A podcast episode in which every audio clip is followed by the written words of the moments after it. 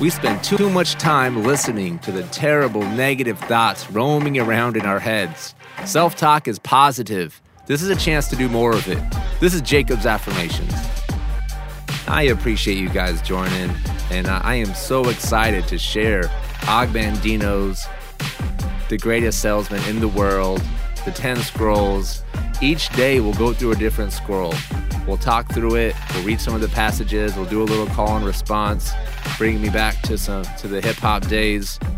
It's just really interesting how our brains work, where we can actually tell ourselves something about ourselves, and if we do it consistently, we start to believe it.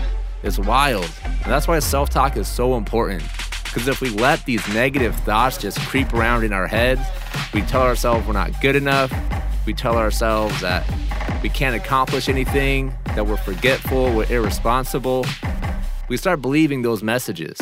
But we have the power to turn that around and change the conversation we're having with ourselves, where we can start to tell ourselves that we can accomplish things, that we will be consistent, that we will get better every single day. And with consistency and practice, even though it might seem crazy at first, we start believing it and we start seeing the impacts of it. And we can pass this message along to help other people. It starts with ourselves though, right? So I'm excited for Jacob's Affirmations. Check it every day. Hit the subscribe on whatever you're using to listen to it. I appreciate you guys.